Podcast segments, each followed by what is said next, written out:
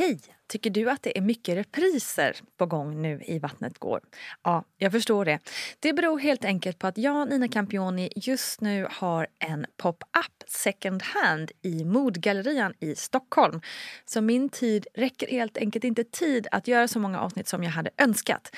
Men tills jag är tillbaka på full tid, kom gärna och hälsa på mig i Modgallerian. Vi ses! Hej kära lyssnare och välkomna till ännu ett avsnitt av graviditet och förlossningspodden Vattnet går med mig Nina Campioni. Det är så himla kul att ni är så många som lyssnar och framförallt hör av er till mig. Jag blir lika glad varje gång som vi får kontakt, du lyssnare och jag. I det här avsnittet har jag bjudit in Emma Elvin, modestylist och medgrundare av Make It Last och mamma till Dylan, snart två år. När Emma blev gravid så fördjupades hennes intresse och instinkter kring det här med gifter i vardagen och eko och hållbart tänkande. Och vi ska prata massor om det, men såklart också om hur det är att renovera ett hem samtidigt som man är höggravid, föda barn mitt i, ett, i en pågående BB-kris och hur jäkla bra kvinnokroppen egentligen är. Nu kör vi!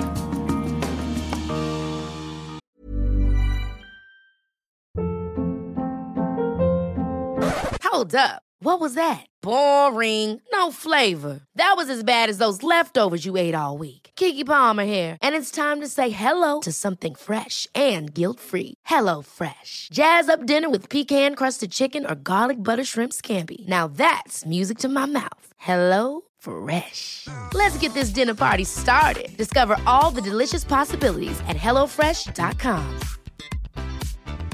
Hi, I'm Daniel, founder of Pretty Litter. Did you know cats tend to hide symptoms of sickness and pain? I learned this the hard way after losing my cat, Gingy. So I created Pretty Litter, a health monitoring litter that helps detect early signs of illness by changing colors, saving you money and potentially your cat's life. Pretty Litter is veterinarian developed, and it's the easiest way to keep tabs on your fur baby's health right at home. Go to prettylitter.com and use code ACAST for 20% off your first order and a free cat toy. Terms and conditions apply. See site for details.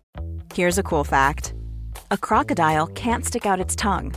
Another cool fact you can get short term health insurance for a month or just under a year in some states. United Healthcare short term insurance plans are designed for people who are between jobs, coming off their parents' plan, or turning a side hustle into a full time gig.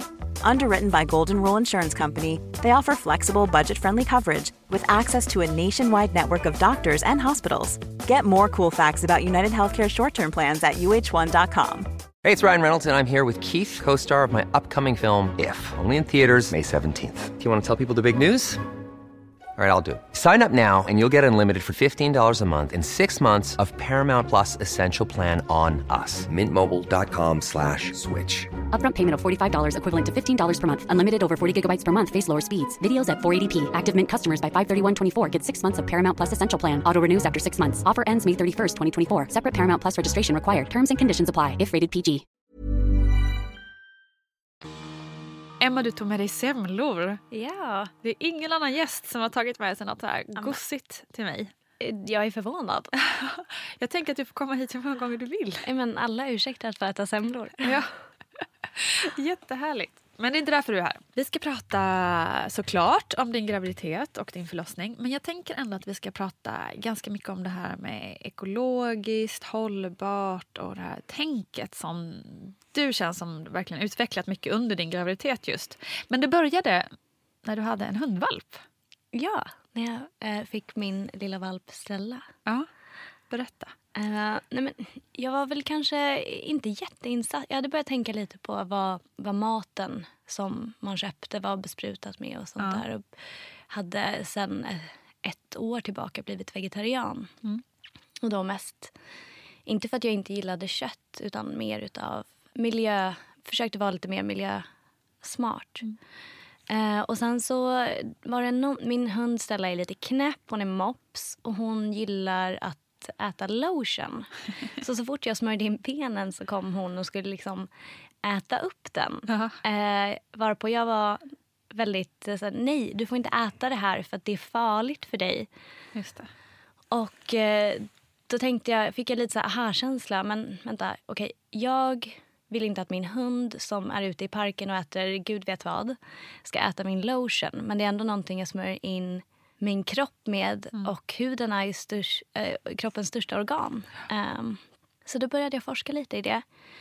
Och då var det som att en helt ny värld öppnade sig som eh, har varit eh, otroligt lärorik och lite skrämmande. Verkligen, om man öppnar på den burklocket. Helt klart. Men om man går vidare sen då, fast forward ganska eh, snabbt här nu. Men så blev du gravid, gravid och eh, det känns som att det, precis som för mig, eh, blev så för dig också att de här tankarna fördjupades. Men det är no man har ju helt plötsligt ansvar för någon annans liv. Och jag tror kanske att man när det är en själv så är man lite så här, äh, det, det, är bara, det bara är. Men sen när man får någon annan att tänka på, vilket jag tyckte var väldigt skönt i båda fallen, då blir det som att man får extra energi till att ta mer ansvar. Mm. Växer som människa och vill lära sig mer och vara bättre. Jag fick veta att i Danmark så eh, informerar barn, alltså på der, danska BVC så informerar barnmorskorna de blivande föräldrarna eh, och allt om gifter även i hudvårdsprodukter och smink och sånt. Precis som man informerar om typ eh, vilken fisk man inte ska äta och så vidare. Eh, Och det tycker jag var lite intressant att man gör det i Danmark men här är det liksom inget issue alls. det är väl det är svårt att stå med en pekpinne. Men, för det är ju mycket så saker som är så vanegrejer. Men det finns till exempel en eh, kvinna som eh, var gravid och sen så började hon, hon älskade nagellack. Och sen så började hon läsa på, alltså man, man känner ju nagellack luktar ju väldigt starkt. Så jag och om det är någonting man kan lita på under graviditeten så är det ju näsan. så att eh, jag tror att en bra regel är ju att eh, att luktar det väldigt starkt så kanske man ska undvika det. Men den här kvinnan då utvecklade ett nagellack som heter Cure Bazaar som är, jag tror 90, ja, jag kommer inte ihåg procenten, men det är naturliga ingredienser i det. Så det finns ju ofta lösningar på många problem och det, jag tror att det är det som är väldigt viktigt att istället för att känna att det är överväldigande och bara tycka att det är ångestladdat så kan man liksom se det som en utmaning istället. Eh, ett skäl till att vara kreativ eh, och försöka hitta nya vägar. Nej men verkligen och idag finns det ju otroligt mycket alternativ eh, på Absolut, alltså ja. alla olika produkter. Men det som för min del, eh, jag är precis som du vegetarian och har ganska många år, alltså ända sedan typ ekomjölk fanns, vilket är typ, jag tror det är 20 år nu eller något sånt där. Eh, alltid så valt eko när, i matdisken, liksom, när man varit på Ica och så eh, och handlat. Men inte tänkt steg, förrän jag blev gravid började tänka steget längre då till eh, hudvårdsprodukter och sånt men också kläder och hela den kedjan. Alltså det finns ju så många, jag vet inte varför man stannade bara vid det man äter just. Någonting som jag har lärt mig är att du kommer liksom inte kunna göra förändringen över en natt. Utan Nej. det kommer ta tid och man får fasa ut det. Det, det är helt okej att liksom ta sin tid och lära sig nya saker längs vägen. Eh, mat är en jättebra inkörsport. Eh, och det som är häftigt med att göra de här förändringarna det är att det, stann, det är ju verkligen ringar på ytan. Det stannar ju inte bara vid den första utan man blir intresserad, man blir inspirerad och man vill liksom sprida till alla olika kategorier i sitt liv. Men hur skulle du tipsa då om du har liksom några smarta tips på hur man ska börja? Låt säga att man eh, just nu i detta nu när vi lyssnar på, på dig här känner att shit, här är något jag inte har börjat gräva igen. Vad ska, vad, ska man börja? Jag, jag tycker att ett jättebra ställe att börja på det är att försöka att alltid, ska man, behöver man införskaffa någonting nytt, att alltid i första hand kolla på second hand-marknaden. För att, Säger hon som precis kommit in i världens finaste kappa som du har hittat just second hand. ja, Från, var det Celine? ja, Alltså den är beyond snygg. ja men den är, den, den är en dröm faktiskt. Det, det är här, precis den jackan som jag har så här, i min fantasi liksom längtat efter och så Ja. bara fanns den där ändå. Så det finns också, det är också så här, man tänker second hand, ja, gamla trista grejer men det är absolut inte så. Nej, och det, alltså alla eh, Dylan, min sons kläder, kommer ju från second hand. Eh, och det, det finns så otroligt många olika marknader idag eh, där second hand presenteras på ett inspirerande sätt. För jag tror att många kanske får upp, säger man second hand så kanske de får upp en fullpackad eh, butik som kanske luktar lite konstigt. Det finns absolut, men det finns också andra ställen där man, eh, man kan hitta fantastiska saker för riktigt bra priser och det är ett väldigt eh, bra sätt att undvika onödiga liksom, kemikalier i plagg. För att har ett plagg blivit tvättad många gånger så är chansen eh, mindre att det, det finns eh, farliga saker kvar i dem. Ja, men det var ett top toppen tips. Har du fler? Second hand. Eh, sen så ekologiskt är ju också ett jätte, jätteviktigt, eh, eller ett bra sätt att liksom försöka minimera eh, onödiga ämnen i vardagen. Odla själv är någonting som, som vi har börjat liksom nosa lite på sen vi flyttade till hus. Det tycker jag är Spännande. jättehäftigt. Ja. Och det är också någonting som, jag kommer inte ihåg vad det var jag läste det, men just det här att man, man respekterar kanske inte saker och ting på samma sätt för att man vet inte hur mycket liksom, eh, energi som har gått till att skapa det. Och när man odlar sina egna tomater eller sin egen gurka så vet man liksom hur mycket kärlek man måste ge. Och då, då slänger man liksom inte den där gurkan i första, Ja, första taget. Eh, och eh, vad ska man säga mer?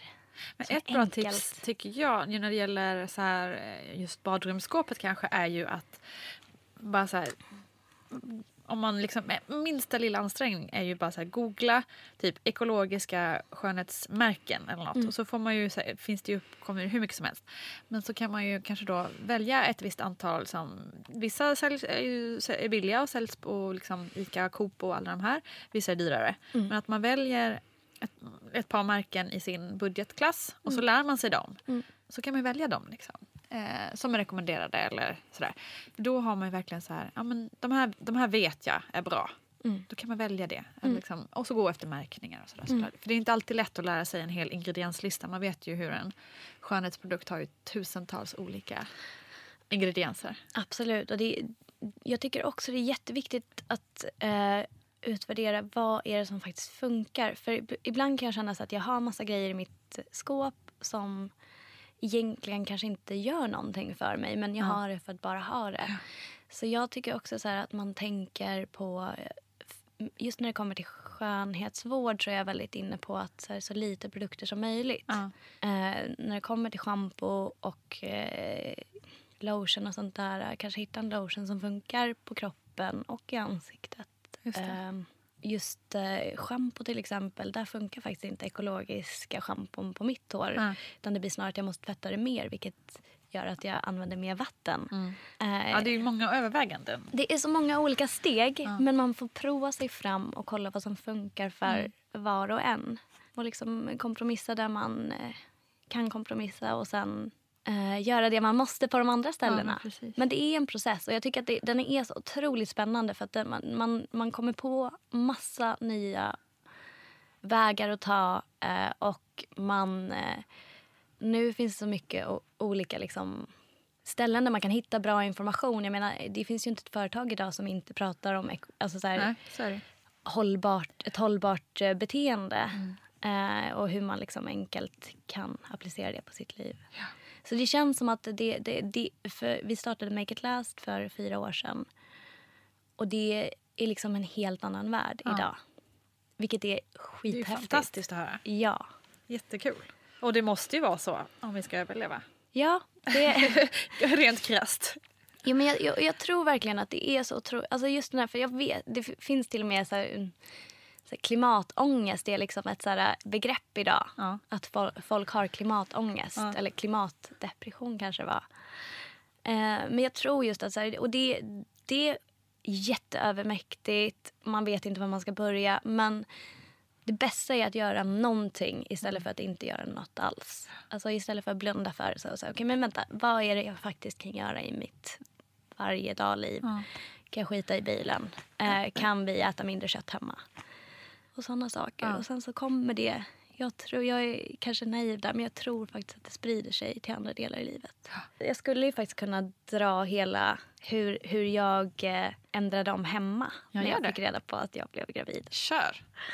Men det började väl med att jag läste en bok som handlar just om kemikalier i vardagen. Och eh, från att ha varit väldigt så inriktad på kläder och eh, beauty så bara var det som att jag fick nästan som en... Det var som en spark i magen när jag började läsa om vad som finns i våra möbler.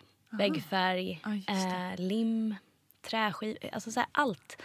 Eh, så, spånskivor som man har liksom i, i i kök och grejer. Alltså det, det var väldigt överväldigande. Eh, och när jag fick reda på att jag var gravid så bodde jag och min kille på vårt kontor på en bäddmadrass. Eh, och höll på att renovera lägenheten. Så att, eh, då var vi just i ett stadie där vi skulle väl, välja färg och liksom, ja men allt. Ja. Och då eh, började jag som sagt läsa om det så att det blev eh, linoljefärg överallt. Naturlig eh, vax på golven. Alla madrasser blev utslängda eh, och utbytta mot jag tror vår madrass är gjord av ekologisk bomull och kokosfiber. Aha. Wow. Så det är ingen, så här- det är ingen lyxmadrass. Man måste vända på den så en gång i månaden för att den inte ska bli så in... Men allting funkar liksom. Och den är jätteskön. Eh, så det, det, det var liksom så här, jag kanske... Det var lite övermäktigt för att jag kände att jag behövde göra allt Ja. innan han var född. ja. För att Så det skulle vara så rent som möjligt typ eller? Precis, jag ville liksom ha ett giftfritt hem. Ehm, så det, det var verkligen det var skithäftigt att få läsa om allting och lära sig allting. Men också så kände man sig väldigt liten. Eh, just för att man, det var så mycket som man liksom inte hade kontroll över. Och det, ju, det som jag kan tycka är läskigt är ju att man har flamskyddsmedel och antimögelmedel och sånt där i allt från eh, fåtöljer till barnvagnar. Och det är ju på nivåer som enligt forskning inte ska skada men det finns ingen forskning på cocktaileffekten. Just det. Vad som händer när alla de här kemikalierna blandas. Och det tyckte jag var väldigt läskigt. Ja. Men precis, och det är också det som gjorde att jag började tänka på det här med skönhetsprodukterna. För att det är ju samma sak där. Allting som finns i alla produkter är ju enligt gränsvärden. Men varje kvinna i Sverige eh, använder ungefär här, mellan 12 och 17 tror jag det är, olika produkter per dag. Så vad blir det då när man mixar alla de här produkterna? Ja. Då betyder inte de här gränsvärdena så mycket. Nej. Liksom, till slut. Nej, men, och det är också så här, varför, behöv, varför behöver vi ha antimögelmedel i eh, vår inredning idag? Vi har ju liksom inga problem med fukt i våra hem. Det är snarare tvärtom. Det är för torrt liksom. Så att jag, jag, blev, jag, jag kan känna väldigt ofta sådär att eh, så här, men, behöver en vagn antiflamskyddsmedel? Alltså det är, börjar en vagn brinna så är det väl ganska kört. Jag vet inte. Men, men jag det kan, känns ju inte som ett helt fel här. jätteproblem att eh, en, en barnvagn catch on fire, så här liksom, apropå ingenting. Nej, nej men det, så det är lite sådana saker som jag kan verkligen bli... Jag hittade ju dock en vagn som var helt eh, eh, obehandlad. Från ett eh, holländskt märke som heter Naturkind. Okej. Som är gjord helt i naturmaterial. Ja. Som har varit Wow. jättebra. Så Ja. jag var väldigt glad över Ja. det. Så det finns ju alternativ återigen. Det finns alternativ.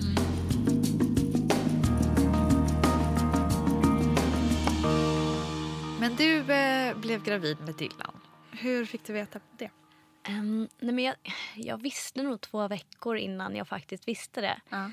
Men i och med att jag bodde på mitt kontor Det låter så härligt. på en liten bäddmadrass som var typ 10 centimeter tjock. Så var jag så här, jag kan inte riktigt hantera det här just nu.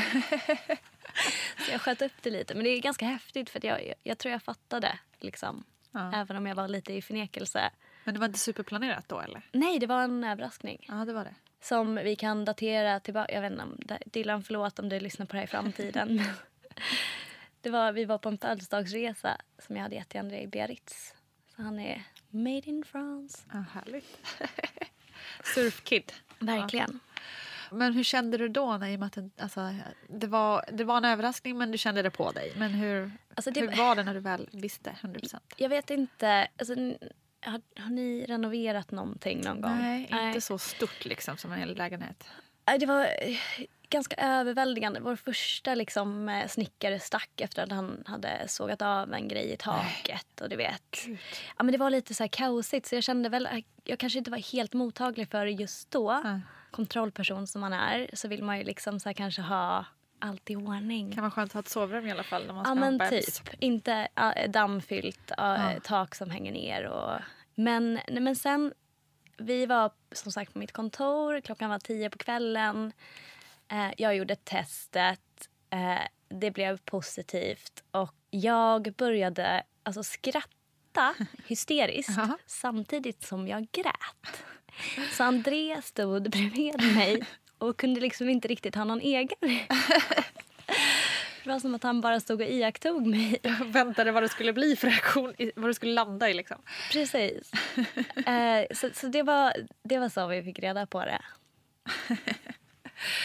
Jag känner igen, jag fick också sånt extremt skrattanfall som bara inte kunde sluta fast jag fattar inte varför jag skrattar liksom. Det är konstigt. Nej, det är jättekonstigt. Det var väldigt märkligt. Men hur länge pågick reno- renoveringen då? Alltså hur, hur långt in i graviditeten? Eh, jag tror vi satte upp sista listen när jag var typ så här i åttonde månaden. Ja. Nej, det var På faktiskt... håret liksom? Ja, men det var på håret. Och vi ville ju göra ganska mycket själva också. Ja.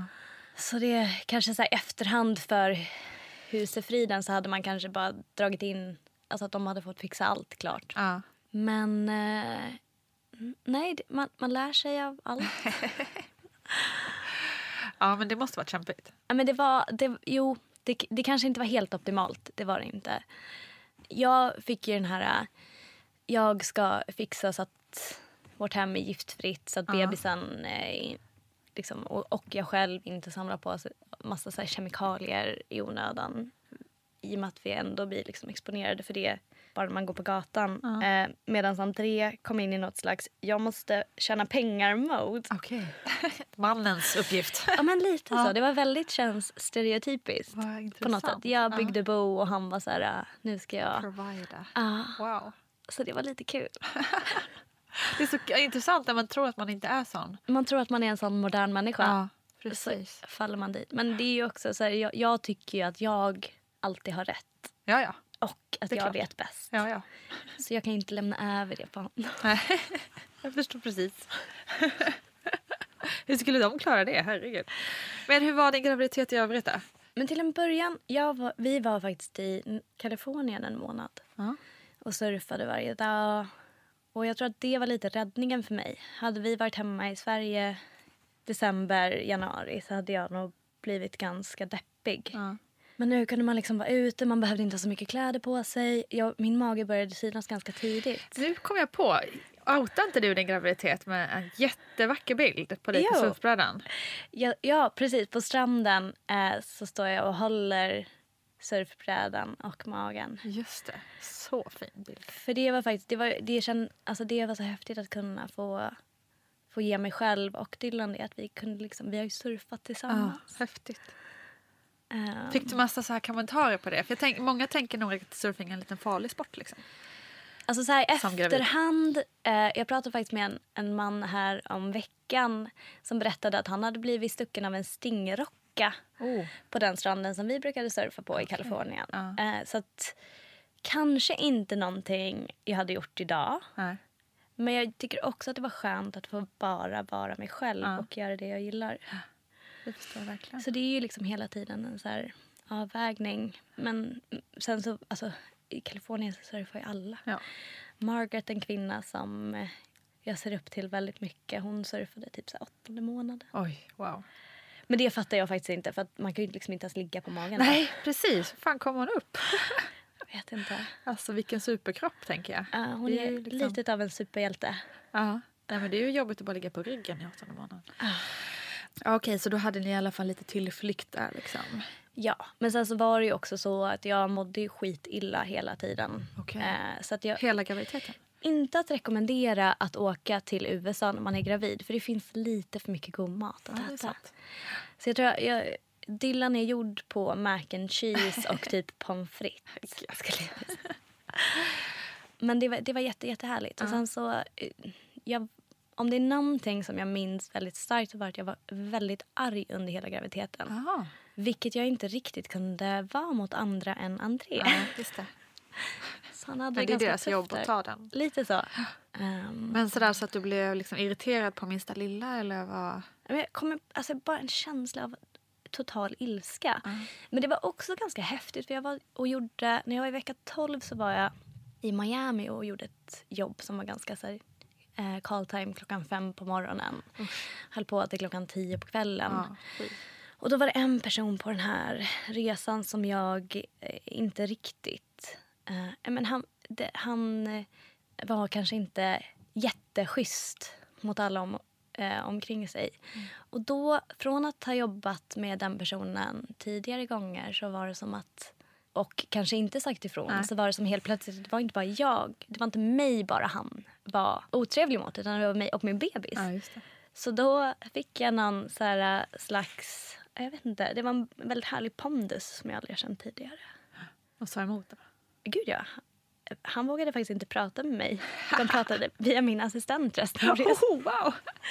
Nej men typ. Så det, så, så det, Ja, men, det, är- men det där är härligt. Alltså, för det är ju också slags mammaskapsgrej. Att man liksom, nej men nu talar jag för mitt barn också här. Och vi, kan inte ta, vi kan inte ta vad som helst längre. Exakt. Nej, men det, det är en jäkligt häftig styrka. Ja. Och någonting som jag kanske önskar att man hade haft med sig tidigare. Ja, verkligen. Integritet på ett helt annat sätt. Exakt. Och ja, men verkligen det här med... Även om man har haft liksom ett så här rätt pa, rättspatos tidigare och, och verkligen liksom valt det rätta före det felaktiga så att säga så har man ju tagit mycket skit innan Oh ja. för att man inte har vågat stå upp för sig själv. Man kanske har stått upp för andra liksom. Men inte för sig själv på samma sätt som man gör numera tycker jag. Absolut. Det är verkligen. jättehärligt. Ja, det är väldigt skönt. Jag tänker eftersom vi har en modestylist och expert och eh, mode, eh, kvinna med oss här idag så måste vi ändå prata lite eh, gravidite- graviditetsmode tänker jag. Alltså hur känner du att du lyckades så här, bibehålla din egna stil under graviditeten? Jag tror att jag blev ganska chockad över hur mycket min kropp förändrades och det jag hade tänkt att jag skulle ha funkade liksom eh, inte alls Nej. i verkligheten. Eh, Som, har du något exempel? ja, men typ så här stora skjortor. Ja, just det. Jag såg ut som ett tält. det var liksom ett cirkustält. Ja. Och det är också så här, i och med att jag inte haft så mycket bröst innan. Det är också ett helt annat... Alltså, man, man får tänka om med vissa saker. Men framförallt så var ju min mage så himla stor på slutet också. Så det var liksom ingenting som passade. Eh, så jag blev faktiskt lite... Och, jag- och så blev jag lite arg för jag tyckte att det, de graviditetskläderna som fanns var lite sådär... De hade liksom inte så lång livslängd. Det var ingenting jag ville köpa och kanske ha längre. Utan det var bara verkligen för där och då de hade funkat. Eh, så då, jag började skissa lite så här, i mitt huvud på vad jag faktiskt skulle vilja ha. Eh, så sen när Dylan var tre, fyra månader så eh, gjorde jag en kollektion Just det. med ett eh, klädesmärke som heter Boob. Som, och jag tycker verkligen, dels jobbar de med eh, hållbara material. Eh, för det är också en grej som, som vi pratade om förut, just att man, man köper ekologiska grejer till barnen. Men vart är bebisen hela tiden? Den är ju i din famn. Så det är ju lite så här, om du själv inte har ekologiska kläder och har varit och köpt en ny blus eller någonting så, så är det lite bortkastat att man kör. Det är sant. Jag kan inte tänka mig en bättre målgrupp att få designa någonting för. Alltså jag menar kvinnor, mammor är ju typ det coolaste som finns. Ja. Exakt. Det kändes så himla fint att få ge tillbaka någonting. Om, om det här kan få någon att känna sig lite bekvämare och lite snyggare när man är som mest obekväm och känner sig kanske inte jättesnygg. Det är otroligt olika. Jag känner mig inte så jättesnygg. Eh, så eh, då är jag så tacksam. Verkligen. Power to you. Men eh, lite det som du var inne på. Jag har faktiskt eh, de där byxorna du gjorde i den här kollektionen har jag ju använt även efter graviditeten. Ja, men- för att de är snygga som ett par vanliga byxor så att säga. Ja, jo, men det, och det var det jag kände var så himla viktigt just när man jobbar med hållbarhet. Att plaggens livslängd och dess klimatpåverkan hör ju ihop. Ju längre ett plagg blir använt desto mindre blir dens klimatpåverkan. Så det var väldigt viktigt att kunna göra saker som man faktiskt kunde använda under graviditeten, efter graviditeten, för då är man ju fortfarande, man blir inte, liksom, allt försvinner inte på en gång. Nej. Sådär som man tror att ska göra. Eh, oh, nej. Eh, och sen också kunna använda eh, liksom plagg som går att amma i. Som också funkar under graviditeten. Just det. Och det är ju också så här, där kan man ju... Jag, tycker, jag älskar ju problemlösning. Jag tycker att det är så kul. Eh, och få, gör, få någonting i sitt knä som är så här, eh, det här måste du fixa. Och bara få sitta och klura lite. Och då har jag ju utgått från mig själv och frågat runt lite bland kompisar och sånt där. Och eh, nej men jag är jättenöjd. Det var så kul att få, få, få vara kreativ kring, så här, göra någonting som är snyggt men också har en Har en funktion. funktion, ja precis. Grymt. Men har du några tips då? Nu sa du att den här med stor, eh, oversizade skjortan eh, inte funkar så bra för dig. Har du några andra tips på plagg som faktiskt funkar? Men just, jag, jag tror det som eh, med den här byxan då, eh, för jag vet inte hur dina var, anklar och vader blev under graviditeten. Mina såg ut som ett par ben med tår på slutet. Ja, det. Det var liksom ingen fot däremellan.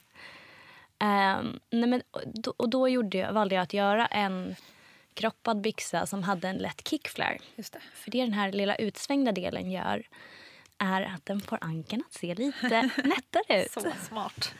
Så det var min... För jag, jag fick klaustrofobi i tights. Ja, Det gick liksom inte. Jag, jag, jag tycker inte om att ha tights i vanliga fall. i vanliga fall. Så det kändes jättegalet att jag skulle ha det när jag var liksom större.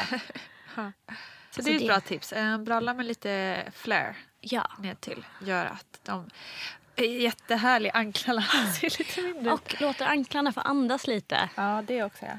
Mm, set the ankle free.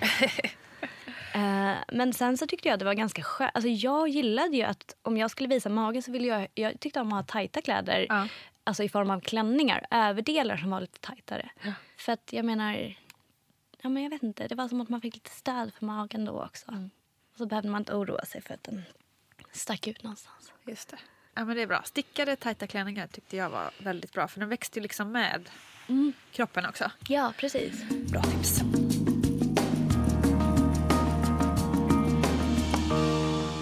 Men vi, vi tar oss närmare förlossningen tänker jag. Förbereder du dig på något speciellt sätt? Alltså jag gick på två lektioner gravidyoga. Det var typ det tråkigaste jag gjort i hela mitt liv. Jag vet, vet att det är jättemånga som älskar det. Men det funkar inte alls för mig. Jag är liksom en tävlingsmänniska in i själen. Men du är ingen yogamänniska annars? Det trodde jag nästan annars. Jo. Fördom kanske? Nej, men jag, jag har dansat balett sedan jag var fyra så jag är ganska vig. Och jag tycker om att göra saker jag är bra på såklart. så att yoga är... Och, och för att vara helt ärlig så har inte jag fattat yoga förrän nu när jag har ett barn. Ja, intressant. Så jag har gjort det för att det är så här bra för kroppen. Men liksom kanske inte fått fattat den mentala biten. Ja, just det. Men nu har jag båda delarna. Så nu tycker jag faktiskt att det är toppen. Jag skulle inte kalla mig själv en yogi men jag tycker att det är väldigt härligt att, Ja. Att få den liksom, stunden för sig själv. Vad var det som inte funkade under graviditeten? Tyckte du det var för långsamt då eller vad var det som gjorde att du inte Ja, man fick ju typ inte göra någonting. Man bara satt och andades. Och det kände jag att det kan jag göra bättre hemma själv än ett rum med massa gravid. Som stånkar stön. Nej, men det, och det, är också, var så, det var en konstig känsla att vara så många gravida i ett rum. Jag vet inte varför. Det håller jag med om faktiskt.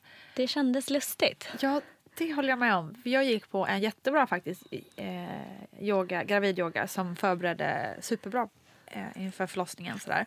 Men just det där att ses jag med rummet. För de hade också lite så upprop och så. Och alla var gravida i olika stadier också. Och man bara, eh, några var större, några var mindre. Och man bara, här är vi ett gäng foster som vandrar runt. Liksom. Det är en konstig Ja, känsla. fan, det var någonting som var lite konstigt med det. Ja. Jag vet inte riktigt vad som var Nej, konstigt egentligen. Och, och jag blir Men- lite irriterad på mig att jag tycker att det var en konstig känsla. För det borde ju inte vara det. Det borde ju Nej. vara någonting inspirerande och Ja. lite härligt. Och jag vet inte om jag tyckte att det var konstigt onormalt konstigt utan Nej. bara konstigt odefinierbart konstigt. Ja. Jag vet inte. Jo men du har nog rätt. Ja men okej, det funkar inte för dig i alla fall. Nej. Gjorde du något annat? Liksom? Läste på eller någon annan kurs eller bara... Jag läste väldigt mycket. Ja. Eh, och sen så lyssnade jag såklart på alla När vattnet går-poddarna. Fantastiska podden. Så jag stod och målade lägenheten och lyssnade på det. Så det, det var väl egentligen, ja, men jag läste väldigt mycket och jag tyckte att det var så himla skönt att hör, få höra andra kvinnors liksom, berättelser. För det var så mycket som jag inte hade en aning om. Typ, så här, och det är så än idag som, som jag kan bli lite så ledsen över hur lite vi vet om kvinnokroppen. Ja. Helt... Jag hade ingen aning om vad spinaltaggar var förrän Britta Zackari berättade att hon kräktes när bebisens huvud kom ner liksom, i bäckenet där de sitter. Så jag var tvungen att googla det. Det, det kändes bara så här, jag vet inte. Eh, biologin i skolan, vad gjorde vi där egentligen? Ja, exakt. Nej, men man blir faktiskt lite besviken, eh, känslan jag får i alla fall. Att man vet så lite. Dels om kvinnokroppen och kvinnohälsan. Men också om bara man tänker sitt eget. Alltså, ja, det är en helt annan sak. Men det här med PMS till exempel. Det fattade jag för kanske ett år sedan. Mm. Och jag är 30, 39 år. Mm. Och man så här, vad i helvete? Alltså liksom att man inte får veta. Säkert har ju det liksom kanske nämnts när man först läser om menstruationscykeln i skolan. Det är mycket möjligt, jag minns inte det. Men det, var ju, det är ju ingenting som man på riktigt har fått förklarat för sig.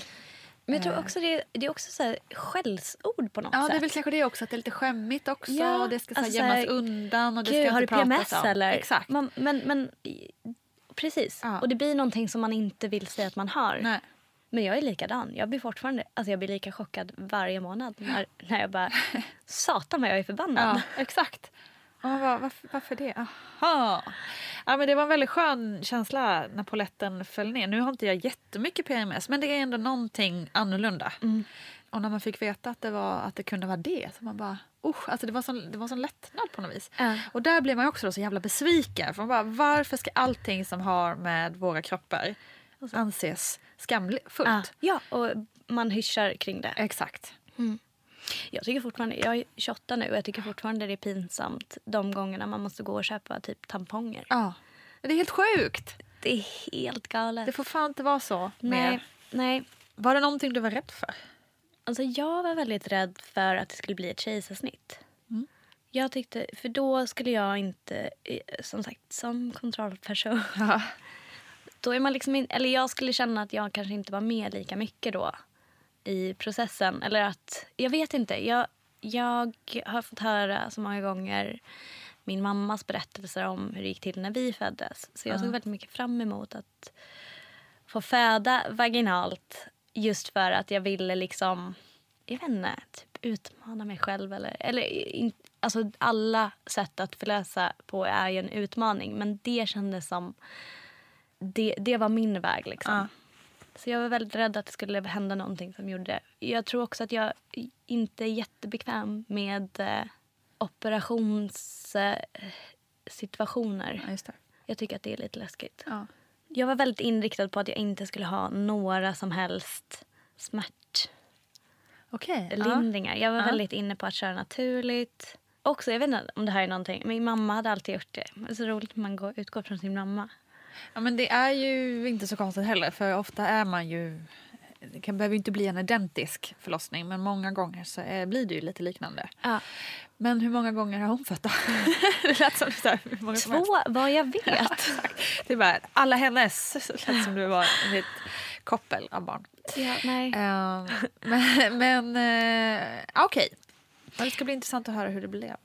Men, eh, men eh, hur förberedde du dig liksom så här med jag tänker, saker du packade med dig? Och såna grejer? Alltså BB-väskan var ju packad typ två månader innan. Ja. Eh, Var du väldigt peppad liksom? jo men jag, jag var nog så här, ska jag göra någonting ska jag göra rätt typ. Ja. Och det är också som, var som att eh, för att visa min respekt gentemot min bebis Ja.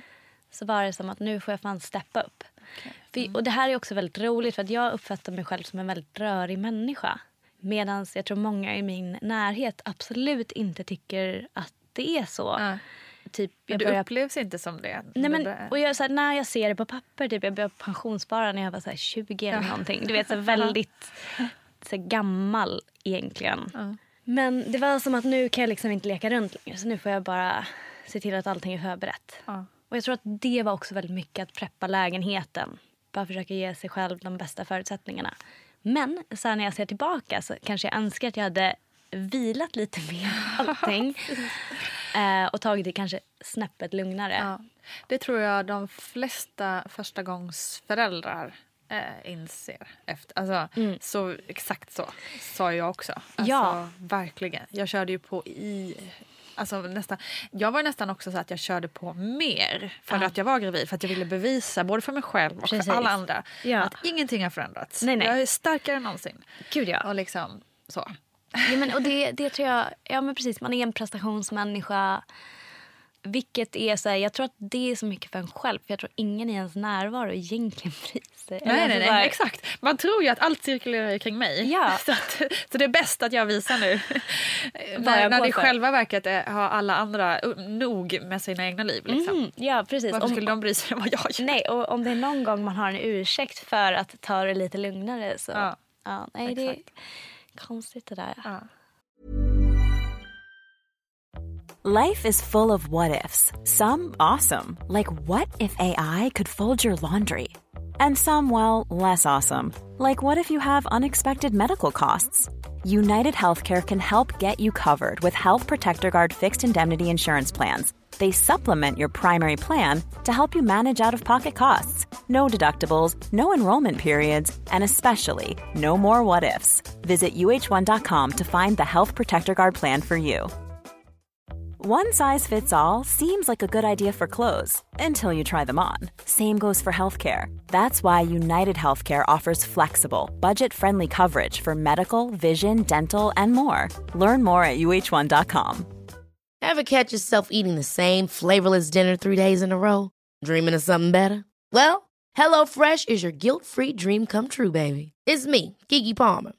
Let's wake up those taste buds with hot, juicy pecan-crusted chicken or garlic butter shrimp scampi. Mm. Hello Fresh. Stop dreaming of all the delicious possibilities and dig in at HelloFresh.com. Let's get this dinner party started. Wow. Nice. What you're hearing are the sounds of people everywhere putting on Bombas socks, underwear, and t-shirts made from absurdly soft materials that feel like plush clouds. Yeah, that plush. And the best part? For every item you purchase, Bombas donates another to someone facing homelessness. Bombas. Big comfort for everyone. Go to bombas.com slash ACAST and use code ACAST for 20% off your first purchase. That's bombas.com slash ACAST. Code ACAST. Quality sleep is essential. That's why the Sleep Number Smart Bed is designed for your ever evolving sleep needs. Need a bed that's firmer or softer on either side? Helps you sleep at a comfortable temperature? Sleep Number Smart Beds let you individualize your comfort so you sleep better together. JD Power ranks Sleep Number number 1 in customer satisfaction with mattresses purchased in-store. And now, save 50% on the Sleep Number limited edition Smart Bed for a limited time. For JD Power 2023 award information, visit jdpower.com/awards. Only at a Sleep Number store or sleepnumber.com. Okej, vad hände? Hur började allt? Som sagt, min kille var ju väldigt inne på att jobba väldigt mycket Ja. under tiden innan förlossningen. Eh, och han hade en produktion som eh, hade pågått i två veckor liksom, innan satt datum. Ehm, så han kom hem klockan 12. Jag tror det var en lördag. Och då hade han liksom lämnat det sista. Ja. Och det var dagen efter eh, den beräknade, liksom, det beräknade datumet. Eh, och jag vaknade där på morgonen och kände mig liksom lite krasslig. Typ som jag hade eh, fått en förkylning eller någonting. Så jag låg och vilade. Han har varit hemma i typ 20 minuter. Då går mitt vatten. Nej, men gud. Ehm, Dylan visste exakt. Bara, nu är pappa Alltså- klar. det, var, det var verkligen så. Fan vad häftigt. Så att, eh, ehm, då ringde vi in till BB. Ja. Och då så frågade de vilken färg vattnet hade, vilket jag tyckte var en jättekonstig fråga. Ehm, men då var det liksom inte helt genomskinligt utan det var lite, lite gult. Okej. Ja. Vilket betyder att barnet är lite stressat. Eh, så då var vi tvungna att åka in liksom, eh, ganska omgående. Så jag tror klockan var ett då. Vi åkte in klockan tre, så jag var hemma i två timmar med de här första verkarna. Varför var du hemma lite då? Eftersom de ville att du skulle komma in. Nej, men därför, därför att eh, den här BB-krisen var ju liksom i Ja, sin vagga just just, det. då. Ja. Ehm, vilket är också helt sinnessjukt att man drar in på eh, BB-platser. Det är faktiskt någonting som gör mig väldigt ledsen. Ja, det är vansinnigt. Så, då, Så då fanns det ingen plats till dig? Nej, de ville att vi skulle vänta Ja. eh, för att inte komma dit och liksom inte ha någonstans att ta vägen. Ja. Och då hade jag väl i mitt Det är bak... fan helt sjukt, förlåt. Men när de samtidigt säger att du bör komma in på grund av det här och så ändå inte liksom. Ja, ja men förmodligen så lät väl jag lite för pigg. Just Eh, fast också samma morgon så hade jag ju känt mig ganska hängig och trodde typ att jag hade feber. Eh, men sen så blev jag så, liksom så peppad av att, Att vattnet hade gått. Ja. Så det blev ju liksom sån... Det är ju lite en adrenalinrush. Gud ja. liksom. Ja, och det var lite häftigt för det är också så här... Det här är så sjukt. Det knäppte till. Ja, det gjorde det. Det knäppte till. Var det, det var Amanda som berättade. Ja. Amanda Schulman om ni vill Ja. höra det programmet. Ja. Så det hon var inne på det. Det knäppte till. Alltså det var så sjukt. För jag kommer ihåg att hon berättade det. Ja. Och det var liksom verkligen någonting som liksom... Det är så intressant. För jag har ju också, mina båda har ju vattnet gått men jag Ja. har inte hört det. Men, eller, Men var jag kan du- inte minnas att jag Nej. hörde det. För, och jag vet inte om det var för att jag hade hört henne berätta det som jag var liksom så medveten. Eh, eller för att jag låg ner och bara kände, kände efter mer. Ja. Men det knäppte verkligen Aha, till. roligt. Eh, men sen så var vi hemma i två timmar. André, jag, och det här är också så här kul. Jag vet inte om jag hörde det här här eller om jag hört det någon annanstans. Men han stod och tryckte på mina höfter. Ja. För att eh, eh, vid varje verk, när han gjorde det så, så kände, då liksom blev det enklare. Ja. Ja. Det är bra tips för alla partners där ute. ja. Verkligen. Så, träna armarna. Ja. För efter en timme var han helt slut. Eller okej, kanske tre timmar. Ja. Jag ger dig den. ja, det var snällt sagt. Men eh, till slut åkte ni in i alla fall. Till slut åkte vi in. Och då Eh, fick ni, ni fick ringa igen då och kolla om det fanns plats eller hur? Nej, hände? de sa kom in klockan tre. Ah, okej. Ehm, så när vi, kom- då åkte vi SÖS. eh, och då var jag ganska medtagen av verkarna. För eh, då hade vi varit hemma i två timmar. Eh, så jag var kanske inte riktigt med liksom, i vad som hände. Men jag har ett minne av att André hade gått och anmält oss i receptionen. Och eh, då hör jag lite så här, typ i bakgrunden så här, Uppsala eller Västerås. Så jag bara nej, nej, nej. Snälla gud, låt oss inte behöva åka till Uppsala eller Västerås nu. För att bara bilresan, Ja. det här är alltså, vi bodde på Sågagatan. Ner till SÖS tar fyra minuter. Ja. Alltså varje litet gupp kändes som, jag vet inte, en spark i baken. Eh, men då får vi stå i den här korridoren ganska länge. Eh, vilket jag blev ganska stressad av. Ja, det är klart. Jag tror vi stod där kanske i 40 minuter Oj. eller någonting. Och stå med verkar. Vadå, du fick inte ens liksom en rullstol eller något att sitta i? Nej, och jag kunde liksom inte sitta ner heller. Nej, okej. Eh, så jag stod liksom med pannan mot en vägg. Men fy fan. Eh, varpå André tryckte upp mina höfter varje gång jag fick en värk. Det var ganska ofta. Så det, jag tror att jag blev ganska stressad av den situationen. Att inte liksom veta. Ja, herregud. Men eh, till slut fick vi ett rum. Och återigen så blir jag så himla ledsen. För det känns verkligen som att alltså, personalen var helt fantastisk. Men man kunde känna att de var trötta. Liksom.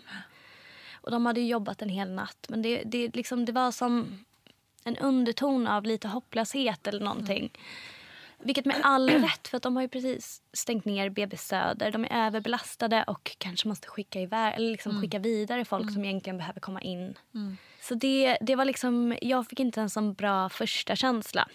Men så kommer en läkare in efter ett tag. Och då har hon redan varit inne en gång tidigare och jag har varit så här, jag ska inte ha något smärtstillande eller någonting. Jag vill bara fortsätta så här. Så jag stod vid ett sånt där bord. Och sen när hon kom in andra gången så var hon så här, det var som att det var den första personen på sjukhuset som faktiskt såg mig. Ja. Och då var hon så här, vet du Emma, jag ser att du har väldigt ont.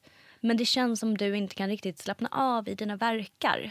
Och jag har fött två gånger och jag har fött utan epidural och jag har fött med epidural. Och båda vägarna, eller båda eh, sätten går att göra. Men jag vill att du tänker efter en gång till om du kanske ska eh, ta något smärtstillande. För jag vill inte ta lustgas Nej. eller någonting heller. Eh, och då var jag så här... Eh, nej men jag vill försöka lite till. Ja. Men det var ändå så skönt att känna, alltså just bara den lilla liksom, det lilla samtalet oss emellan gjorde att det var som att jag kunde liksom, någon som jag kunde lite hålla i och känna mig lite trygg med. Någon som hade koll. För att jag menar, man har ingen koll själv Nej, nej, när man inte har fött förut. Nej. Man vet liksom inte vad som är normalt. Och sen en kvart senare så bara så här, epidural! nu! Det var bara att resignera. Så då hade jag, då hade jag nått min gräns. Ja. Hur vet du hur, hur öppen du var? Då tror jag att jag var fyra centimeter. Ja. Epiduralen var ju för övrigt bästa. Ja, det är ganska skönt. Bästa, bästa, bästa. Då, alltså, då flög jag runt efter det. Ja. Alltså, vi spelade in roliga filmer, eh, satt och gjorde hänggubbe. eh, jag satt och hoppade på en studsboll. Heter det studsboll? Jo, Ja. pi- Ja, pilatesboll. pilatesboll kanske jag. Vi Det lyssnade låter på roligare med studsboll. en studsboll. Väldigt imponerande. Ja, exakt. Hoppade runt där i korridorerna. Eh, nej men så det, det var faktiskt, det, jag är väldigt tacksam över att hon kom in och hade den konversationen med mig. För att, eh, som det visade sig senare så hade jag ju någon infektion och så. feber. Så jag hade ju ganska hög feber. Så 39,5 eller Oj, någonting. Eh, så att förmodligen var det någon infektion eller någonting. Och jag vet inte om jag hade orkat utan den Nej. epiduralen. Kände du någon liksom besvikelse i efterhand just för att du hade förut liksom satt att du ville göra det helt utan? Jag tror att jag har försökt vända det till att i och med att jag inte var helt hundra och i och med att jag fick antibiotika och grejer, att det var någonting Ja. i kroppen. För det så är jag väldigt tacksam över att epiduralen sattes Ja. när den gjorde. Så att jag kunde spara den energin som jag behövde spara till själva alltså krysten, kryss, att krysta och att föda. Men visst, det är för en själv, just när man har bestämt sig för någonting. Och sen så blir, Jag tror att om det är någonting jag har lärt mig så är det så här att man ska inte ha några förväntningar på... Det är ju lätt, men, men Nej, man kanske inte ska ha saker skrivet i sten. Liksom. nej. Och det var ändå inte någonting... Alltså så här, hela tiden så har jag sagt att eh, vad som är bäst för barnet Ja. kommer jag göra. Eh, och då om det blir en, eh, ett kejsarsnitt eller om jag måste eh, ta bedövning för att liksom kunna föda på ett säkert sätt så kommer jag göra det. Och då finns det liksom ingen prestige. Precis. Nej, då är det bara förnuftet som får tala. Liksom. Det var ganska, för jag kände mig ju också väldigt, här, när febern smög på så där, så var det ganska häftigt, just, eller häftigt men det var ju lite läskigt. Hans eh, puls gick upp jättemycket då. Ja. Då var det som att så här, kanske i, i vanliga fall så kanske man hade blivit väldigt orolig eller väldigt rädd. Men min reaktion var på det så här, okej, in med massa fläktar. Jag började så här domdera personalen. Jag bara, öppna fönstren, in med fläktar. Jag måste få av mig den här morgonrockgrejen. Och bara stod och försökte så här, kyla ner mig själv. Det var verkligen så här, Någon slags instinkt då liksom. men bara kom i andra hand. eh, Hundra, alltså så här, det var verkligen så här, nu fokuserar vi på bebis. Ja. Jag finns typ inte. Jag, jag måste bara bli kall. Även om man kanske egentligen bara vill ligga och Vila. Men det är så häftigt hur man bara så går i Ja, någon slags, svincoolt. på någon autopilot. Som jävla urkraftsmänniskor. Liksom. Ja, verkligen. Men gick det efter epiduralen då och liksom från fyra centimeter typ fram till själva att, man, att det var fullt öppen och, och kryssning och sådär. Var det då ganska odramatiskt eller hände det något mer där på vägen? Men jag fick antibiotika, eh, vi fick ner min feber. Ja. Alltså från men 39,5 så gick det ner till typ 37 eller någonting. Ja. Och det här, det är nu det börjar bli lite sådär eh, suddigt. För nu har jag liksom varit vaken ganska länge. Ja. Jag vilade ju inga, eller jag sov liksom inte så eh, efter epiduralen eller någonting. Utan vi var igång liksom och Ja. försökte få um, rör, alltså röra på sig för att öppna upp mer. Det är därför man gör det va? Precis. Gud vad man Tyngdkraften snabbt. neråt. Ja. liksom, absolut. Ja men precis, och stå och så här vagga fram och tillbaka Ja. med benet upp och grejer. Ja. Ehm, sen så gick det ganska bra tror jag. Vi, eh, vi eh, började krysta och jag, jag kan ju liksom inte fortsätta den här historien utan att nämna eh, barnmorskan Paula som var som en sommardröm. Alltså den coolaste människan jag någonsin träffat. I mitt huvud, det här, jag vet inte om det här är efterkonstruerat men hon var så här solkysst och fräknig och eh, för mig att hon hade en snus under läppen. Men jag vet inte. Nej, det kanske hon inte hade. Jag bara, hon, var så här, bara, hon bara kom in och var så här, så positiv, så mycket härlig, bra energi. Ja, men jag vet inte, det var som att jag... eh, Just när, jag, jag har liksom hört alla berätta om de här fantastiska, fantastiska barnmorskorna. Men det är först, jag blir typ lite rörd av att prata om det. Först när man varit med om hela grejen eh, och vad de här människorna gör varje dag. Alltså det är så häftigt och de är så fantastiska. Så att, Shout out till alla fantastiska barnmorskor och blivande barnmorskor. Jag vet att det Mm. finns en del blivande som lyssnar på den här podden. Eh, det är ett fantastiskt yrke ni har valt. Ja, verkligen. Alltså, vi är så tacksamma att ni väljer det här yrket. Ni är våra idoler. Exakt. Eh, nej, men sen så gick det ganska bra. Eh, jag, I och med att jag, jag, jag tränar ganska mycket och är ganska stark just i bålen och sånt där. Så det är liksom att själva kryssandet var liksom inte jobbigt tyckte inte jag. Härligt. Även om det är skitont down there. så var det liksom inte... Det var som att jag hade, jag, jag hade, hade musklerna för att liksom orka trycka ner honom. Eller vad det är man gör. eh, och vi höll på ganska länge. Vi försökte gå igenom journalen och vi Precis. tror att det var ungefär en timme. Ja, det såg ut som att det, av alla konstiga ord som man inte förstår så såg det ut som att det höll på ungefär en timme. Eh, Och det är ju ganska det är relativt lång tid. Eh, Ja, men jag, jag tror också att hon pausade lite, att hon höll tillbaka honom lite för att han var ganska stor. Han vägde ändå 4,2. Och föddes med sin hand vid axeln, eller armen. Så han hade liksom handen på huvudet. Som Jerry Lewis typ. Typ. Gud vad intressant. Inga Eh, andra likheter för övrigt. Mm, Ja. Eh, nej men så det, det, och vid ett tillfälle, det här är också så en liten... Jag, jag, vid ett tillfälle så frågade jag om jag kunde få sova lite, bara få vila lite emellan krystningarna. Alltså jag har ingen, inget minne av krystvärkar eller att jag kände när jag behövde krysta. Det var liksom som att hon sa till mig när jag behövde göra det, så gjorde jag det. Ja, okej. Så det kommer inte jag ihåg någonting, att jag kände så här att Att de kom liksom och Nej. kontrollerat så. Nej. det, det var verkligen alltså så här, det var superkontrollerat. Hon sa så här, okej men nu kör vi. Nu var det tryck, tryck, tryck. Och då gjorde jag det och sen så emellan så vilade jag. Eller liksom andades eller vad, vad man nu gjorde. Så somnade jag till emellan två en powernap och sen så kom jag ihåg att solen gick upp. Och det var så himla vackert. Och då så, så sa hon, gud jag tror att, eller så här efter, jag vet, och det här är också så här, allting bara går ihop lite. Men hon berättade i alla fall att jag hade lätt liksom. Ja, gud vad Och, fint. och så här kommenterat att solen var så fin. Eller typ så här, vad fint att han föds nu. och sen så var han ute. Så det var fint. Och det, Det låter först, lite filmiskt nästan. Ja, men det var lite filmiskt. Och i bakgrunden, det här är faktiskt någonting som jag har kollat upp i efterhand, för jag kommer inte ihåg det. Men vi hade ju vinyl 107 på hela tiden. Jag tror att det är bara... Radiokanal, Ja, tror jag. Med gam, gamla ja, typ eh, hits från 60-70-talet, 80-talet om man har otur. Ja, just det. Nej, det är jättebra musik på 80-talet. Men, eh, nej, men, och då kollade jag faktiskt vilken låt som spelades när han föddes. Och då var det John Lennons Woman. Nej, Jo, åh gud. det tyckte jag var fint. Ja, det var vackert. Nu fick jag en tår i ögonen. Vad fint det var, vad jättefint.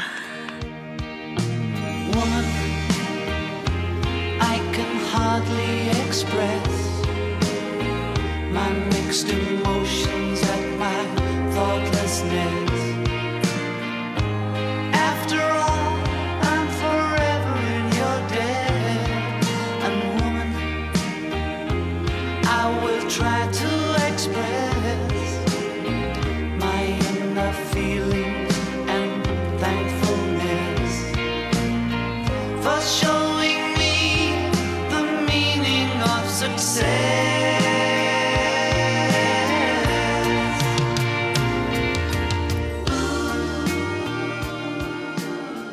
Sen, så, sen när han väl var ute så tog det typ en minut innan han började skrika. Jaha, okej. Så det tog ganska lång tid. Men Men var det läskigt eller? nej, alltså det var som att så fort jag såg honom, för vi visste ju inte om det var en tjej eller kille. Nej.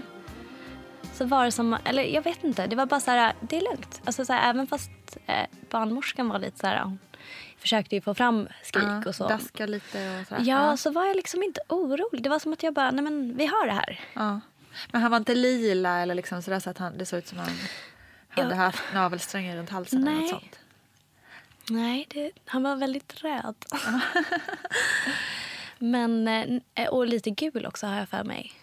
Eh, Men nej, det var, det var så konstig känsla att bara så här... eh, Jag bara såg honom och bara visste att han, Han var okej. han var okej. Och sen då när han kom upp på bröstet, sådana där grejer, kände du liksom... Ja, men hur kände du? Kände du någon sån instant connection eller?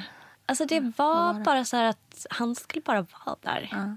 Det var bara så här nu... Och jag kom liksom, han låg där på mitt bröst medan de sydde igen mig. Ja. För jag tror... och Det här, jag, jag kommer liksom inte ihåg de här skalgrejerna. Men det var väl att jag sprack lite men inte så jättefarligt. Nej. Och just det, moderkakan, vad hände med den? Den kom antagligen ut. Den kom antagligen ut. Men jag har ingen minne av att jag fick så här, krysta ut någonting. Eller jag tror att den bara, liksom, den bara hängde på. För det var också en grej som jag inte ens visste att man ska föda ut moderkakan. det är ju väldigt, det är, så var det för mig också första gången. Jag bara va? va? Är inte färdig nu liksom? Ja, nej men det, Det är lite jag- knäckande faktiskt om det är jobbigt. Ja, att, det eh, kan jag verkligen ja, tänka mig. Att få den smällen liksom. Ja. När man tror att man är färdig. Klar. Jag blev faktiskt chockad när jag började amma sen. Ja, just det. För då ska ju det här såret gå ihop. Och amningen gör ju att det går snabbare. Och det var fan mig lika smärtsamt som, alltså jag vet inte vad. Det var som att det sv- sv- man får salt i ett sår fast på insidan. Ja, nej, men det är, det är väldigt många. Det är faktiskt fler än dig som har sagt också. Som, så, eh, en kompis till mig var så här, bara, alltså jag går hellre igenom tusen eh, nya förlossningar än och, eh, den här, de första amningsdagarna Ah. igen. Så det är också grader på skalan hur, hur ont det kan göra att börja amma. Och det är Ja. också någonting som man kanske inte riktigt är beredd på. Nej. Man tror att det bara ska funka. Pre- ja, men, och det, varför har ingen sagt det? Nej, är det liksom, så här, varför, är, varför ska man få red, inte få reda på det? Nej. på de här mötena. Jag menar, det handlar inte om att man... Alltså det är bättre... Visst, man vill inte skrämma upp någon men det är väl mycket skönare att kunna förbereda sig Ja, mentalt. och ha en realistisk bild. Ja. Verkligen. Nej, det är kämpigare än man tror. Mm. I de allra flesta fallen faktiskt. ja. Men sen så var det väl så att eh, det var någonting med min blåsa att den hade blivit överbelastad. Så jag fick ju ha en så här kateter Okej. i typ två dagar. Aha. Eller om det var tre dagar. Det var inte så kul. Nej. Så den, för att kunna liksom ta sig runt på det här BB-hemmet så var jag tvungen att knyta det så jag liksom runt med den här lilla kisspåsen som handväska. Då kände jag att nu har jag på mig såna här nättrosor, typ en blöjbinda och jag går och bär min kateter som en väska. Är man liksom Verkligen inte den här romantiska bilden av en nybliven Nej, nej. moder Nej. i den nya solen som skiner. Nej, det var... Nej, men, jag, men det är också så här, för jag var också lite så här... Jag fick ju en liten så här, vi vet fortfarande inte vad det var, men min, mitt ansikte svullnade upp när jag, eh, efter jag hade fött Essie. Och det var liksom så här, då, fick, då fick man en känsla av att man var mer var på ett sjukhus än att det var liksom jag är en patient mer än Precis. bara en liksom, mamma som ligger här med mitt nya barn. liksom. Ja, och jag tror, ja, precis. Jag tror att det hade varit så stor skillnad om vi hade fått åka till det här hotellhemmet istället Ja. för att vara kvar. För att i och med att jag hade en infektion Ja. så ville de ha mig under observation. Ja. Så det enda, jag vet att folk har varit så här, gud vi vill inte åka hem, det var så himla skönt att vara där. Det enda jag kände efter att Dylan var ute var att jag vill hem. Ja. Jag vill inte vara kvar här. Så att jag eh, sa faktiskt till läkarna att få bli utskriven tidigare. Så jag tog min kisspåse och åkte hem. så fick vi komma på återkontroll istället. Och det gick bra. Det gick bra. Men det är också väldigt intressant för att de, de vet inte vad som hände med dig. Nej, nej, precis. Med mig. Nej, och det är samma med mig. Aha, Så det tycker jag är så här, om det nu skulle bli en till graviditet Ja. så hade jag gärna velat veta Precis. vad det var. Så att om det är någonting som kanske kan återkomma Exakt. eller bli värre. Alltså, Och kan vi göra något för att det inte ska bli så igen? Precis. Så det var lite, det är faktiskt, eh, det är jag lite Det är besviken lite på. Ja, jag håller jag med dig. Eh, att- Jag fick ju den när den första läkaren. Jaha, det här har vi aldrig sett innan. Man bara, mm. Kul! Tack. Tror på dig.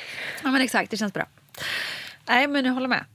Det är lite läskigt. Och det vet inte jag om det har att göra med att det var liksom sommar och det var mycket eh, de kanske var lite underbemannade för Mm. att många ordinarie var på semester eller vad det nu var. Men det känns som att det alltså man måste tajta till.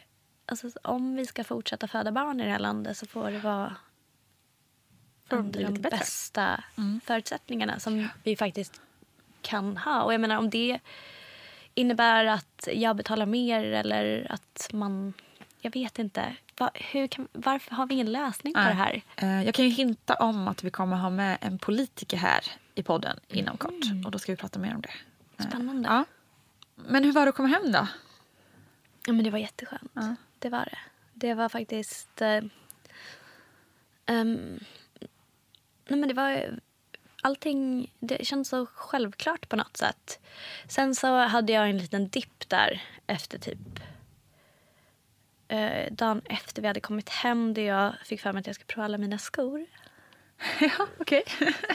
Och bara... Just den här tanken att nu är jag hemma, nu ska allting vara som det var innan. Ja. Så nu ska kroppen gå tillbaka Ja. till det det var.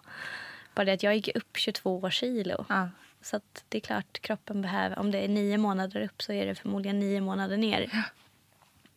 Så då fick jag så här, i efterhand, och det är också så roligt för det hade man ju läst om den här hormon, vad är det, typ 48 timmar efter Ja, så får man precis. den här Lite baby blues. och den fick jag då jag försökte prova mina skor och ingenting passade. Du trodde att dina jättelika fötter skulle gå i Gud, pubsen. liksom. Ja. De har Fy, återhämtat jag, jag sig. fattar hur du känner. Jag fattar hur du kände. Men jag tror att det kanske egentligen var någonting annat. Det var bara det att skorna var... Det var liksom en, kunna ha en anledning att få gråta lite. Ja, men man kan bara behöva hänga upp det på någonting som man kan ta på. Exakt, liksom. ja. Verkligen. Andreas stod som frågetecken. Han bara... Men spelar väl ingen roll om dina skor inte passar? Du får väl köpa nya. Jag bara, nej. Upp, offra så mycket tyckte jag då. Ja. ja, men som sagt, det handlar ju i de allra flesta fall inte just om skorna. Skorna, nej. Och man kan alla behöva gråta ibland. Ja. Men sen så var det ganska chill. Vi låg typ och, och kollade på Sommar med Ernst och ammade. Gud, kan inte tänka mig ett mysigare sällskap. Alltså, Ernst. Gud, det var så mysigt. Eh, och drömde om eh, ett sommarhus. Som ligger sådär perfekt. Precis. Som, alla Ernst kan få komma och fixa sen. Ja. Nej, men det var jättehärligt. Amningen eh, gick väldigt bra. Det var jag lite nervös för att det inte skulle funka. För man vet liksom aldrig. Nej. Men det, jag fick ett jättebra tips från en bekant om att köpa en sån här amningsnapp. Ja. Vilket jag gjorde. Vadå amning? Alltså det finns för bebisen? Eller som du sätter? Som man sätter ja, de på där ja. liksom Just det, som man sätter på- på själva bröstvårtan. Precis, för det blir ju liksom sår och Ja, blåsor och sånt ja. där. Och då kunde jag använda den och liksom låta huden vila. Ja. Ehm, och sen så hade vi den lite av och till. Mm. Fram tills han var typ två månader eller någonting. Mm. Och sen så körde vi utan. Det enda som var frustrerande med amningen var att vi typ bara kunde ligga ner och amma. Så jag kunde liksom inte ta mig runt så mycket. Eh, Vad tror du det beror på? Eller varför blev det så? jag vet inte. Det var som att han liksom kom inte till ro när jag hade Ja. honom i famnen på samma sätt. Eller så var det jag som kanske inte fick honom att komma till ro. Men det var, han var väldigt så här, han ville vara nära ehm, och hatade att ligga i vagnen. Jag tror att vi fick honom att vara i vagnen när han var typ 6-7 månader. Ja. Du köra med sele och hela... Ja. Men det tyckte jag var ganska skönt. Alltså, man kunde ju liksom göra saker, gå ut och gå med hunden. Ja. Så det var ganska smidigt. Dock så har jag ju typ varit väldigt avundsjuk nu när jag har sett Lisa med sin lilla Lo. Ja. Eh, Lisa, som Lisa. jag driver Make It Last med. precis. Eh, som bara har älskat att vara i vagnen. Och då har man varit lite åh shit vilka möjligheter. ja, men det är ju skönt om de kan sova i vagnen. Ja, men Så då kan de precis. sova ganska länge också. Ja. Förhoppningsvis. Så att eh, jag eh, om det blir en tvåa så kommer jag introducera vagnen mycket tidigare. Och kanske ha lite mer tålamod också. För att jag fick så här panik när han skrek. jag tyckte att det. det var väldigt jobbigt. Ja, men det är klart. Eh, Så jag tvingade ofta André att byta blöjor. Vi hade väldigt lyxigt. André var ju hemma nästan i eh, tre månader. Ah, gud vad härligt. För att först blev det sommarlov och sen så hade han två månader, eh, eller om det var en månad. Det här var inte länge sedan. Men som han var mellan, han skulle börja på ett nytt jobb. Så att vi kunde vara hemma tillsammans. Perfekt ju. Det var jätteskönt. Det är Det- väldigt lyxigt. Om, om man någon gång ska ta ut lite extra semester så tycker jag det kan vara vid första barnet. Ja, precis. Har du något annat bra tips till eh, de som eventuellt precis blev gravida eller är på väg att förloss, in i förlossning nu eller något sånt där som du känner att det här vill jag dela med mig? Det är nog att vara lite snäll mot sig själv. Ett li- lifehack Ja. överlag Ja, faktiskt. Men kanske extra mycket när man är gravid. ja, Och de första veckorna kanske också. Ja. Efter. Och sen också att inte vara rädd att fråga om hjälp. Och det här är ett tips till alla som har eh, en, om man ska hälsa på hos någon som precis har fått barn. Kom inte utan mat. Bra tips. Om det är någonting ni ska köpa så är det mat, färdiglagad eller eh, snacks och grejer. Inga barnkläder, det Nej. kommer man ha. De Gud, vad bra tips. direkt. Kom med mat. Det är jättebra. Jätte, jättebra. Det, det är en sån grej som jag ångrar att vi typ inte gjorde matlådor och frös Ja. in och sånt där. För det hade varit så himla smidigt. Bara kunna värma på. Så att, ta med er mat. Ja.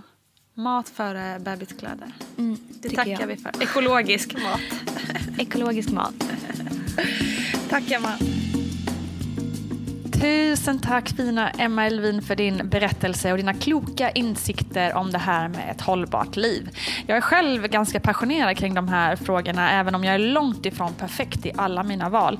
Men jag tänker precis som Emma, det lilla jag kan göra, ja det gör jag. Tusen tack alla ni som lyssnat på detta snack och glöm inte att det finns massor av program längre bak i arkivet att lyssna på. Och så finns det också boken Vattnet går med barnmorskan Gudrun Abascals alla kloka insikter och svar. Kram på er hörni, vi hörs snart.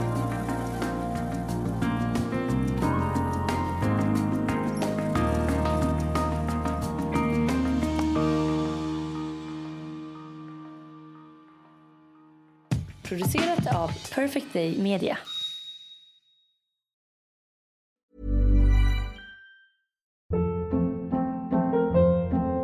Hold up. What was that? Boring. No flavor. That was as bad as those leftovers you ate all week. Kiki Palmer here, and it's time to say hello to something fresh and guilt-free. Hello Fresh. Jazz up dinner with pecan-crusted chicken or garlic butter shrimp scampi. Now that's music to my mouth. Hello Fresh. Let's get this dinner party started. Discover all the delicious possibilities at hellofresh.com.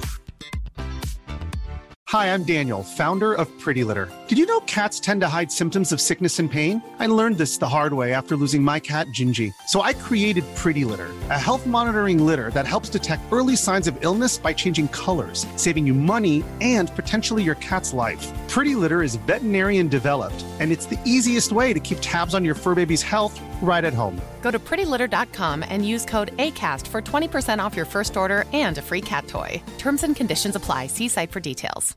Even when we're on a budget, we still deserve nice things. Quince is a place to scoop up stunning high-end goods for 50 to 80% less than similar brands. They have buttery soft cashmere sweaters starting at $50, luxurious Italian leather bags, and so much more. Plus, Quince only works with factories that use safe, ethical, and responsible manufacturing. Get the high-end goods you'll love without the high price tag with Quince. Go to quince.com slash style for free shipping and 365-day returns.